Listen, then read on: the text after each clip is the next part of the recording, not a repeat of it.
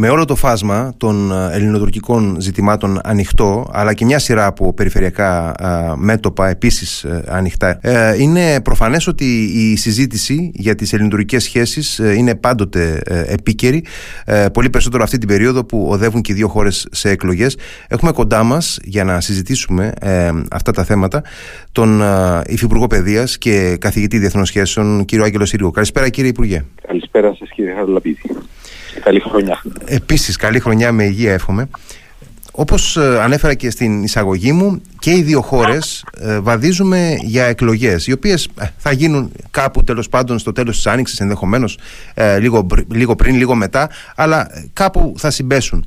Πιστεύετε ότι το γεγονός ότι και οι δύο χώρες βρίσκονται σε αυτό τον προθάλαμο των εκλογών δημιουργεί, αυξάνει την ευρικότητα προφανώς από την εξανατολών μεριά και ε, θα μπορούσε να, να πυροδοτήσει και κάποια αστάθμητη κίνηση; Ε, να το θέσω λίγο Ο Ερντογάν δεν πρόκειται να κάνει εκλογές άμα ξέρει ότι θα τις χάσει. Οπότε ή δεν θα κάνει εκλογές βρίσκοντας κάποια αφορμή και εδώ εμείς μπορούμε να είμαστε κάλλιστα η αφορμή ή θα δημιουργήσει εθνικιστικούς τόνους με σκοπό να πιάσει το σκληρό εθνικιστικό μπλοκ το οποίο ακολουθεί την άξενερ στην αντιπολίτευση ε, και με αυτόν τον τρόπο να μπορέσει να πλησιάσει σε αυτό το 50% που επιθυμεί με την ελπίδα ότι θα είναι και ο νικητής σε όλη αυτή τη διαδικασία στις δεύτερες εκλογές που θα γίνουν, γιατί μάλλον θα έχει δύο γύρους στην Τουρκία. Ε, αυτή τη στιγμή δείχνει ο, ο Ερντογάν ότι ε, παρά, το, παρά το γεγονός ότι είναι λαβωμένος ε, ωστόσο δεν έχει και κάποιον πολύ σημαντικό παίχτη απέναντί του ε, στην αντιπολίτευση. Ε, θα, θα καταφέρει να φτάσει έτσι μέχρι το τέλος ε, θα αναδειχθεί ίσως αντίπαλός του ο Ιμάμογλου ο οποίος ε, πρόσφατα είχε νομικές περιπέτειες και δεν ξέρω αν, έχει τη δυνατότητα πια να θέσει υποψηφιότητα ε, πώς θα φτάσει στις εκλογές πιστεύετε; Ο Ερντογάν έχει κάτι και έχει υπολογίσει ποιοι θα είναι οι πιθανοί αντιπαλοί του επειδή στην αντιπολίτευση υπάρχει τρομερή δυστοκία ως, ως, ως προς το ποιος θα είναι αντιπαλός του ο Ερντογάν αποφάσισε να καθαρίσει το τοπίο βγάζοντας από τη μέση τους πιο ισχυρούς από τους αντιπάλους του. Και ο ισχυρός είναι η Μάμογλου. Με όλη τη διαδικασία στην οποία τον έχει εμπλέξει, τον αναδεικνύει σε κύριο πρόσωπο στο χώρο της αντιπολιτεύσεως, αλλά ανίκανο να κατέβει στις εκλογές να τον αμφισβητήσει. Είναι ενδεικτικό πάντως. Έχουμε, πλησιάζουμε πλέον προς τα τέλης σιγά σιγά του μηνός και η αντιπολίτευση έχουμε σε τέσσερις μήνες εκλογές στην Τουρκία Είναι άγνωστο ποιος θα είναι ο αντίπαλος του Ερντογάν. Είναι ενδεικτικό και αυτό ε, του τουρκικού πολιτικού συστήματος. Δηλαδή ε, δεν είναι ότι, ότι ξέραμε ότι θα ήταν ο Ερντογάν και, ότι, και ο αντι-Ερντογάν. Το γεγονός όμως ότι η αντιπολίτευση αδυνατεί να τοποθετήσει κάποιο πρόσωπο στο να είναι ο αντι-Ερντογάν δείχνει τεράστια δυστοκία που υπάρχει για το θέμα. Η δική μας πλευρά, η δική μας χώρα, με ποιο τρόπο πιστεύετε ότι ε, μπορεί να θωρακιστεί εντός εισαγωγικών προφανώς, δηλαδή ότι μπορεί να αποφύγει κατά το δυνατόν μία τέτοια ε, ε, καταφυγή του Ερντογάν σε κάποιο είδους επεισόδιο ή κάποιο είδους κατασκευή προκειμένου να, να, να δημιουργήσει τελεσμένα; Κάθε μέρα που περνάει η... ξεκινώ από το αυτονόητο όσο καλύτερη αμυντική θωράκιση έχεις, τόσο πιο αποτρεπτικά μηνύματα περνούν στον αντίπαλό σου. Επομένως, κάθε μέρα που επιδίδεται τον τελευταίο καιρό η Ελλάδα θωρακίζεται με ταχύτατους ρυθμούς, αναμίνα βελτιώνουμε την αμυντική μας ικανότητα. Ε, όσο αργεί ο χρόνος, τόσο θα καθίσταται και πιο δύσκολο για τον Ερντογάν να πλησιάσει την ελληνική πλευρά. Αυτό δεν σημαίνει όμως ότι δεν θα θελήσει να κάνει κινήσεις οι οποίες μην περιμένουμε ένα θερμό επεισόδιο του της τύπου να επιτεθεί σε κάποιο νησί. Δεν είναι κουτός για να κάνει κάτι τέτοιο. Εκείνο το οποίο θα προσπαθήσει να κάνει είναι κινήσεις που κινούνται στα όρια του διεθνούς δικαίου ε, και οι οποίες θα μπορούν να θεωρηθούν ως μείωση της ελληνικής κυριαρχίας ή μείωση της ελληνικής πλευράς, τέτοια πράγματα. Θα, θα προσπαθήσει δηλαδή να προκαλέσει την Ελλάδα ούτως ώστε να, να απαντήσει σε μια κίνηση δική του με, να κλιμακώσει ενδεχομένως μια, ε, μια κατάσταση που έχει ήδη Είναι μια εξέλιξη της τουρκιας να μην εμφανιστεί η Τουρκία ότι ε, είναι εκείνη που ρίχνει την πρώτη σφαίρα. Mm-hmm. Είναι βασική τουρκική αρχή εδώ και πολλά χρόνια. Επιπλέον, η Τουρκία θα θελήσει να εμπλακεί σε κινήσεις τέτοιες οι οποίες θα καταδεικνύουν ότι η ίδια υποτίθεται ότι σέβεται το διεθνές δίκαιο και τους διεθνείς κανόνες αλλά η Ελλάδα είναι αυτή που το τραβάει στα άκρα. Ε, ε, σας δώσω ένα παράδειγμα. Παρακαλώ. Ε, η έξοδος ενός ερευνητικού σεισμογραφικού σκάφους σε μη οριοθετημένες περιοχές της ελληνικής υφαλοκρηπίδας σε ακραίες περιοχές. Ε, στα όρια όπου συναντάται η ελληνική υφαλοκρηπίδα με την Κυπριακή ΑΟΖΕ παραδείγμα. Θα ήταν ένα παράδειγμα ότι η Τουρκία καλοπροαίρετα υποτίθεται πηγαίνει να κάνει έρευνα στην περιοχή με ένα άοπλο σκάφος το οποίο δεν δικαιολογεί ακραίες αντιδράσεις από την ελληνική πλευρά, είναι ένα άοπλο σκάφος. Δεν το καθεξής. Ε, καταστάσεις δηλαδή αντίστοιχες με αυτές που είδαμε το καλοκαίρι του 2020 για παράδειγμα. Ακριβώς.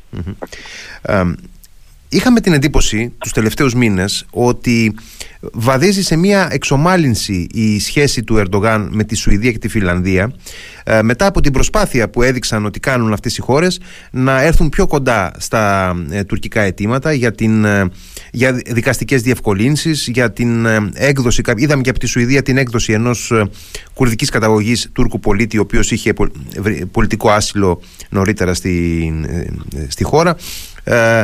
Ε, Παρ' όλα αυτά, βλέπουμε τις τελευταίες μέρες τόσο τον ίδιο τον Ερντογάν όσο και στελέχη της κυβέρνησής του να κλιμακώνουν τη ρητορική τους απέναντι στην ε, Σουηδία και τη Φιλανδία, ειδικά τη Σουηδία Είδαμε τον Σουηδό Πρωθυπουργό να ε, ε, απαντά κατά κάποιο τρόπο με έναν μάλλον ασυνήθιστα οξύ για τη, Σκανδιναβία, για τη Σκανδιναβία έτσι, τόνο.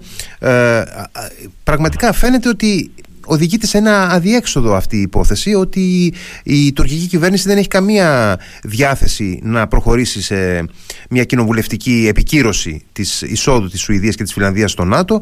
Ε, μάλιστα αποκάλυψε ο ίδιος ο Ερντογάν, αν δεν κάνω λάθος προχτές, ότι υπάρχει λίστα 130 ονομάτων προς τη Σουηδία ε, προκειμένου να εκδοθούν στην Τουρκία κλπ. Εσείς πώς κρίνετε αυτή την αναζωπήρωση της τουρκικής αδιαλαξίας στο κομμάτι αυτό, ε, στο πλαίσιο του ΝΑΤΟ; η Τουρκία δεν χορταίνει με τα ψίχουλα που θέλει να ταΐσει η Σουηδία. Η Τουρκία απαιτεί από τη Σουηδία να αλλάξει την ταυτότητά της ως φιλελεύθερο και δημοκρατικό κράτος. Δηλαδή να διώκει εκείνους οι οποίοι κατά την Τουρκία είναι εχθροί της Τουρκίας ασχέτως εάν σύμφωνα με τα ευρωπαϊκά κριτήρια οι άνθρωποι αυτοί δεν μπορούν να διωχθούν. Αυτό είναι κάτι ε, εξαιρετικά βαρύ και δύσκολο για οποιαδήποτε χώρα και κάπου εκεί σκοντάστηκε η απέτηση της Τουρκίας να προσαρμοστούν Σουηδία και Φιλανδία στις δικές της αντιλήψεις περί ελευθερίας. Αυτό είναι. Ε, σας θυμίζω, με συγχωρείτε, όλη η υπόθεση ξεκίνησε ως η ενόχληση της Τουρκίας πέρσι όταν ετέθη το θέμα πέρσι τον Μάρτιο-Απρίλιο ως η ενόχληση της Τουρκίας για τη ματέωση της επίσημης επισκέψεως του Τσαβούσογλου έτσι ξεκίνησε η απέτηση η Σουηδία και η Φιλανδία να μπουν ε, στη, στα παπούτσια της Τουρκίας και να χαρακτηρίζουν τρομοκράτη όποιον θεωρεί και η Τουρκία τρομοκράτη. Ε, η Σουηδία και η Φιλανδία υπό την πίεση ε, της επιθυμίας τους να μπουν στο ΝΑΤΟ δέχτηκαν ένα μνημόνιο συνεργασίας το οποίο η κάθε πλευρά το ερμήνευε με το δικό της διαφορετικό τρόπο. Ε, αυτό δεν έχει, δεν μπορεί να πάει πάρα πολύ μακριά γιατί έρχεται κάποια στιγμή όπου ο άλλος σου λέει εγώ δεν μπορώ να εκδώσω κάποιον αν δεν έχει βγει απόφαση του δικαστηρίου και αν δεν έχει βγει απόφαση του δικαστηρίου και ε, στο δικαστήριο όταν θα πας το δικαστήριο δεν θα εκδώσει κάποιον με τη λογική της Τουρκίας θα εκδώσει το, το συγκεκριμένο με βάση τα στοιχεία που έχει μπροστά του. Η Τουρκία δεν θέλει τέτοια πράγματα. Θέλει να στέλνει καταλόγους προγραφών και οι Σουηδοί και οι Φιλανδοί να τους στέλνουν πίσω. Ε, είναι σαφές νομίζω και θυμίζει λίγο και την ε, περίπτωση των ε, Τούρκων στρατιωτικών οι οποίοι είχαν ζητήσει πολιτικό άστρο στην Ελλάδα μετά εκείνο το... Θέλω να πω ότι αυτό είχα κατά νου. Ναι, ναι, ναι. Όταν η ελληνική πλευρά είχε πει ότι πρέπει να ακολουθήσουμε μια διαδικασία δικαστική η στάση της Τουρκίας ήταν ωραία. Τελείωνε με τη δικαστική διαδικασία και στείλει τους. ναι, ναι. Ναι, ακριβώς. είχαμε συνηθίσει επί της προηγούμενης προεδρίας των ΗΠΑ με τον Ντόναλτ Τραμπ να υπάρχει μια οξύμορη κατά κάποιο τρόπο αλλά εν πάση περιπτώσει ιδιόμορφα ε, θελκτική σχέση μεταξύ των δύο προέδρων ε, του Ρετζέπτα Ταγί Περντογάν και του Ντόναλτ Τραμπ. Αυτή η σχέση ε, αγάπης και μίσους αντικαταστάθηκε έχω την εντύπωση από μια παγερή ε, και αποστασιοποιημένη σχέση μεταξύ του Τζο Μπάιντεν και του ε, Τούρκου Προέδρου που ωστόσο ε, εκδηλώνεται με μια επίσης ε, κυβερνητική διάθεση των Αμερικανών να κρατήσουν όσο γίνεται την, την Τουρκία κοντά. Ε, στο, σε αυτό το πλαίσιο ερμηνεύουν πολύ και τη διάθεση της Αμερικανικής κυβέρνησης, του Πενταγώνου, ε, άρα ουσιαστικά του Λευκού Οίκου, να ε, έρθει σε, να έρθει σε, σε, μια, μιας μορφής ε, συνεννόηση ε, για, την, για, το πρόγραμμα των, των F-16 και έτσι φημολογείται ότι θα έρθει και το νομοσχέδιο στο Κογκρέσο, όπου πλέον υπάρχουν όμως άμυνες εκεί, υπάρχει μια διάσταση δηλαδή ανάμεσα στην κυβέρνηση και το Κογκρέσο. έχουμε τον πρόεδρο της Επιτροπής Εξωτερικών Υποθέσεων της Γερουσίας, τον Γερουσιαστή έχουμε ε, και μια σειρά από άλλους γερουσιαστές και αντιπροσώπους οι οποίοι ε, σταθερά και εμφανώς αντιδρούν απέναντι στην, ε, στην παροχή αυτών των διευκολύνσεων προς την Τουρκία. Και ενώ έχουμε αυτό το δίπολο κοινοβουλευτικό και κυβερνητικό στις Ηνωμένες Πολιτείες σχετικά με αυτό το θέμα από την άλλη έχουμε τον Ερντογάν ο οποίος φαίνεται πραγματικά ότι αδιαφορεί για την διάθεση τουλάχιστον της Αμερικανικής κυβέρνησης να τον διατηρήσει σε μια ε, κοντινή απόσταση, σε μια, ε, σε μια συνάφεια εν πάση περιπτώσει με τη Δύση. Και φαίνεται ότι ε, κλιμακώνει και στους κόλπους του ΝΑΤΟ την αντίδρασή του, κλιμακώνει και τη ρητορία του, δεν φαίνεται ότι πάντοτε τηρεί αυτό το, το πλαίσιο των, των καλών σχέσεων ας πούμε, που παραδοσιακά προσπαθεί να έχει η, η Τουρκία με τη Δύση. Έστω και με τα, με, με τα δικά της παιχνίδια.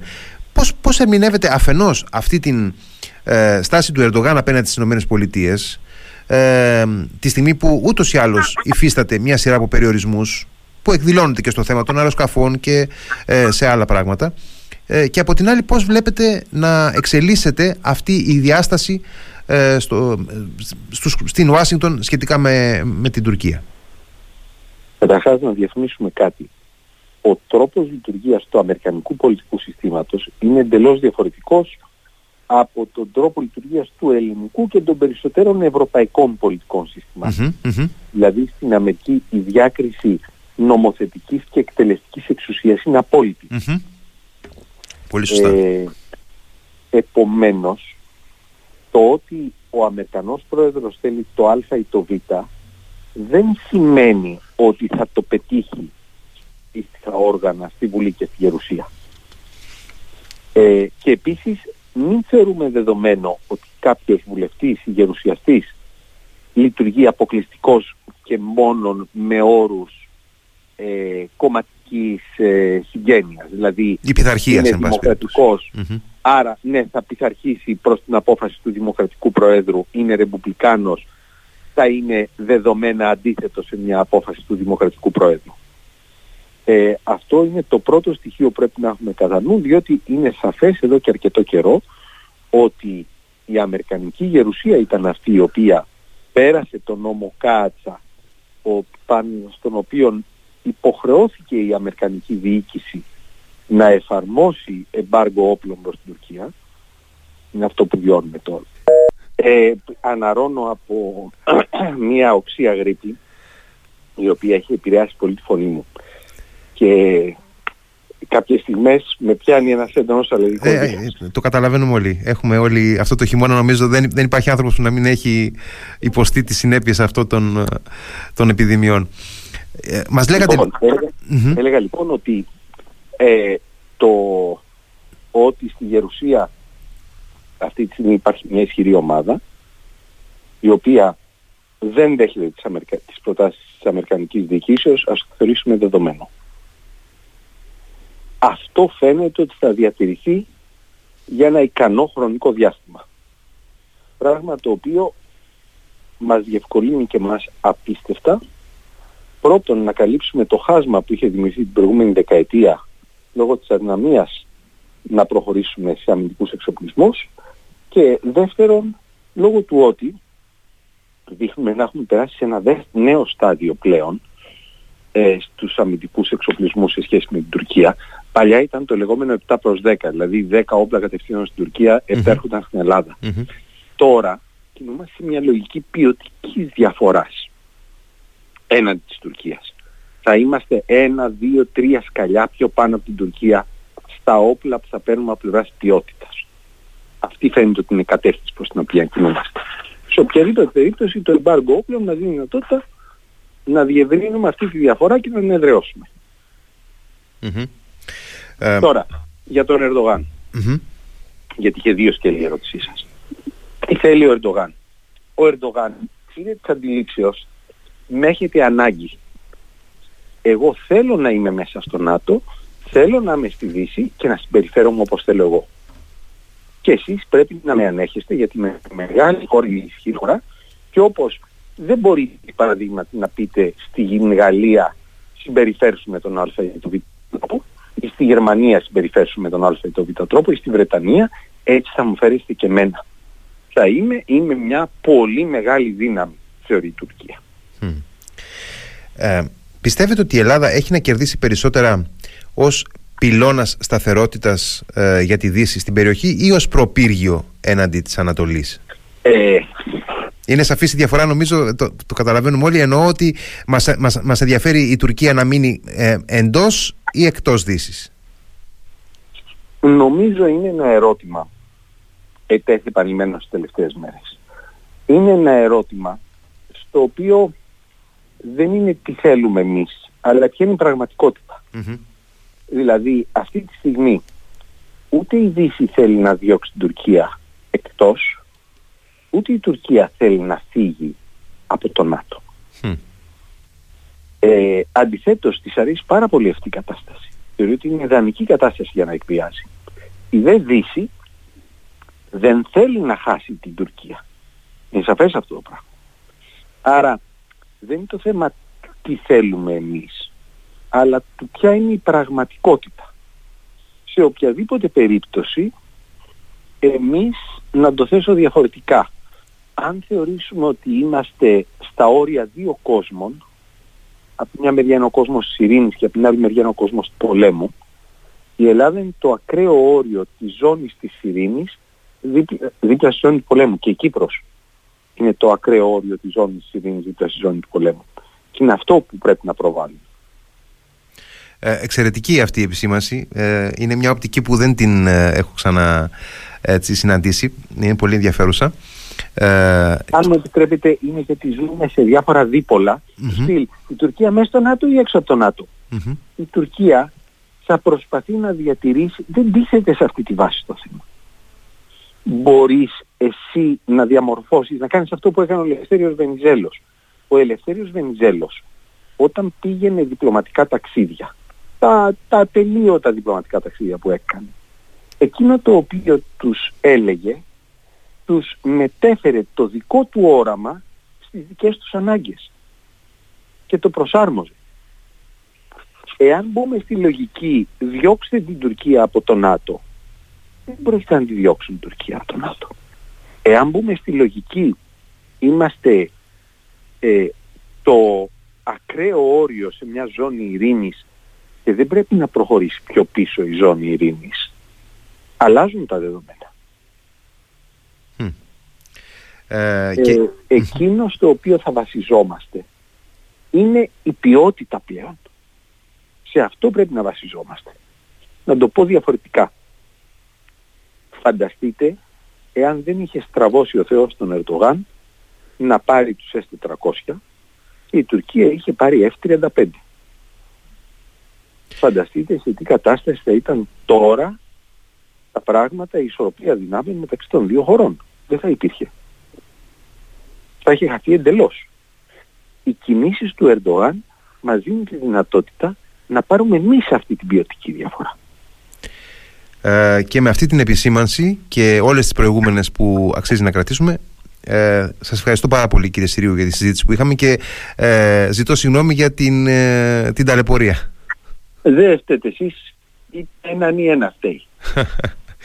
να είστε καλά περαστικά, περαστικά λοιπόν και καλή χρονιά.